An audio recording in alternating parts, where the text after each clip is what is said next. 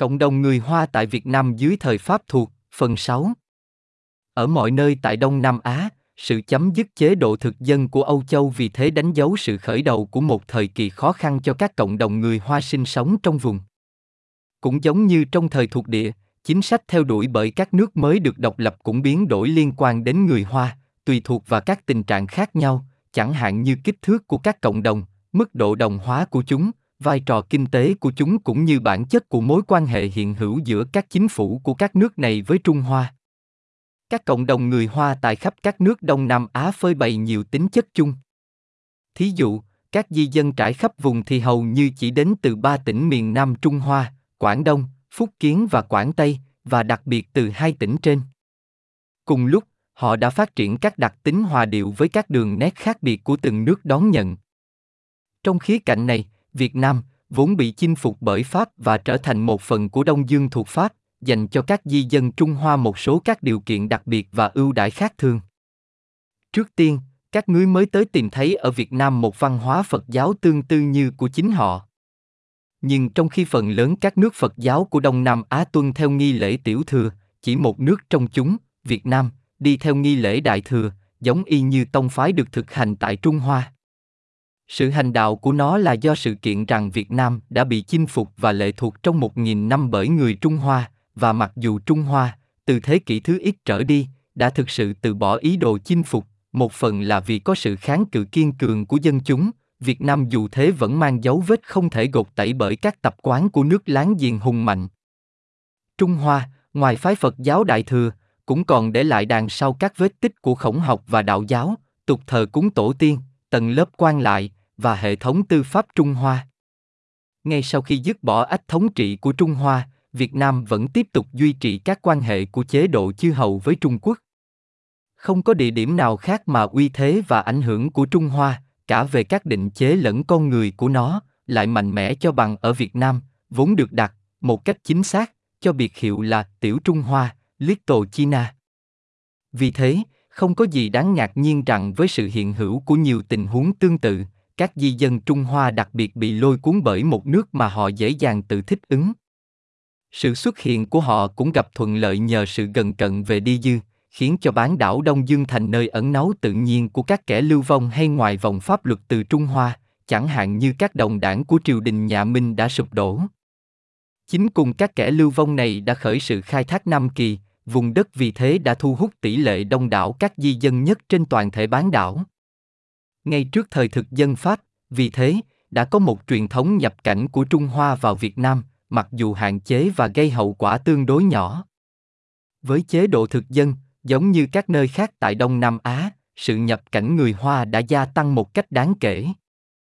Tuy thế, nó chưa bao giờ có tầm mức to lớn mà nó đã đạt được ở các miền khác, chẳng hạn như ở Mã Lai, nơi mà dân số Trung Hoa đạt được tới tỷ lệ đại diện 40% tổng số dân cư. Vào lúc kết thúc thời Pháp thuộc, tỷ lệ người Hoa tại Đông Dương là 4% tổng số dân cư và 8% ở Nam Việt Nam. Có vài lý do đưa đến tỷ số thấp hơn của người Hoa tại Việt Nam so với các nước Đông Nam Á khác, và đặc biệt tại Mã Lai. Một mặt, sự cạnh tranh về phía dân bản xứ thì mạnh mẽ hơn nhiều tại Việt Nam so với các nước khác trong vùng.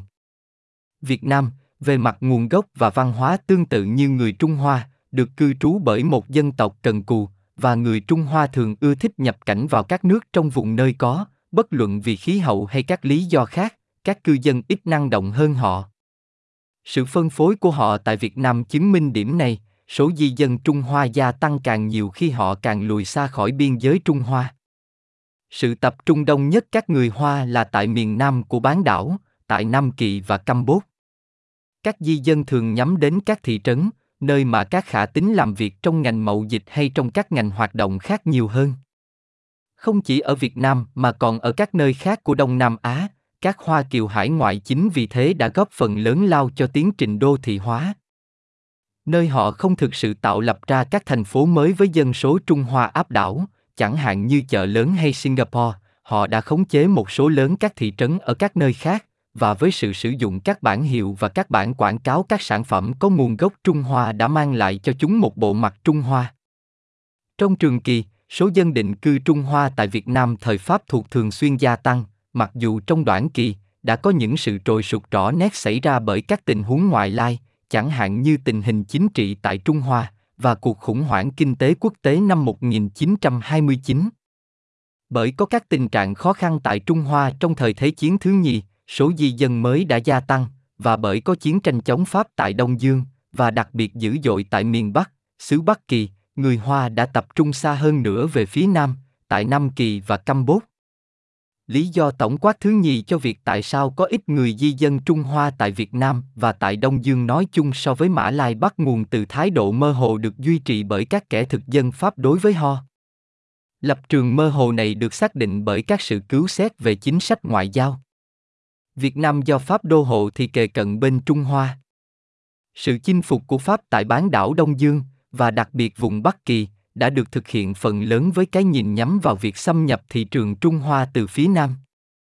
Một cách mỉa mai là mục tiêu của Pháp đã thất bại, và rằng, hoàn toàn ngược lại, sự hiện diện của Pháp đã thúc đẩy sự nhập cảnh người Hoa vào trong khu vực.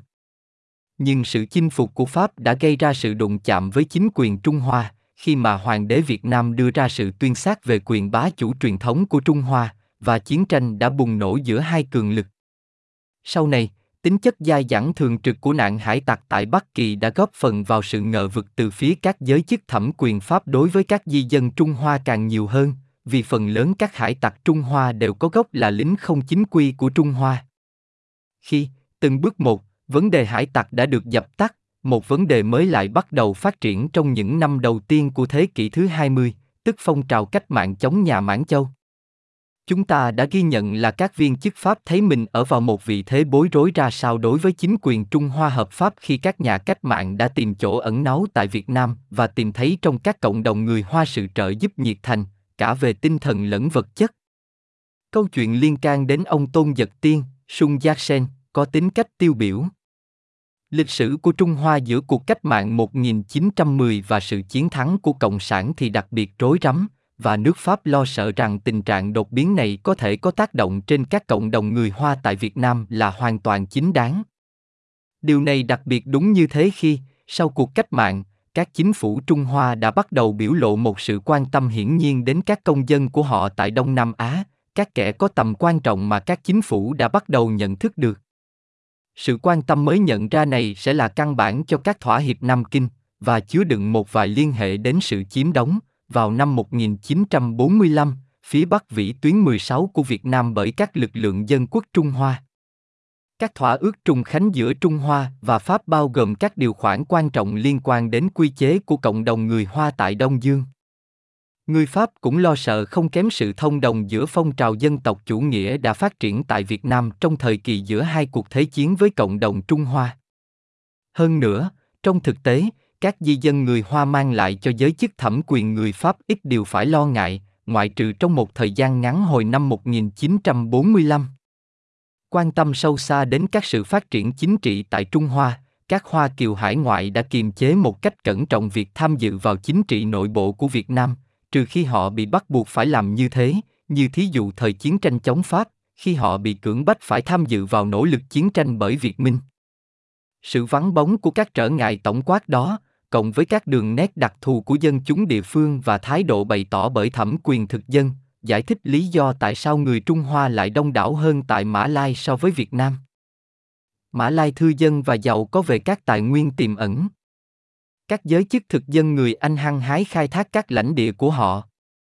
Sự hăng hái này đã là một yếu tố quyết định trong việc lôi cuốn sự nhập cảnh của người Hoa, đã không mang lại các thẩm quyền Anh quốc cùng các vấn đề như các khó khăn phải đối diện bởi người Pháp. Từ đó, người ta có thể suy diễn về ảnh hưởng tương đối nhỏ được tác động bởi yếu tố văn hóa trong việc lôi cuốn các di dân Trung Hoa. Điều này đã được tăng cường nếu ta so sánh Mã Lai với vùng Đông Ấn Độ thuộc Hòa Lan, nơi dân cư địa phương tương tự như Mã Lai về chủng tộc và tín ngưỡng, nhưng là nơi mà sự nhập cảnh của người Hoa đã không phát triển với cùng kích thước, bởi nó đã không được cổ vũ bởi các giới chức thẩm quyền Hòa Lan.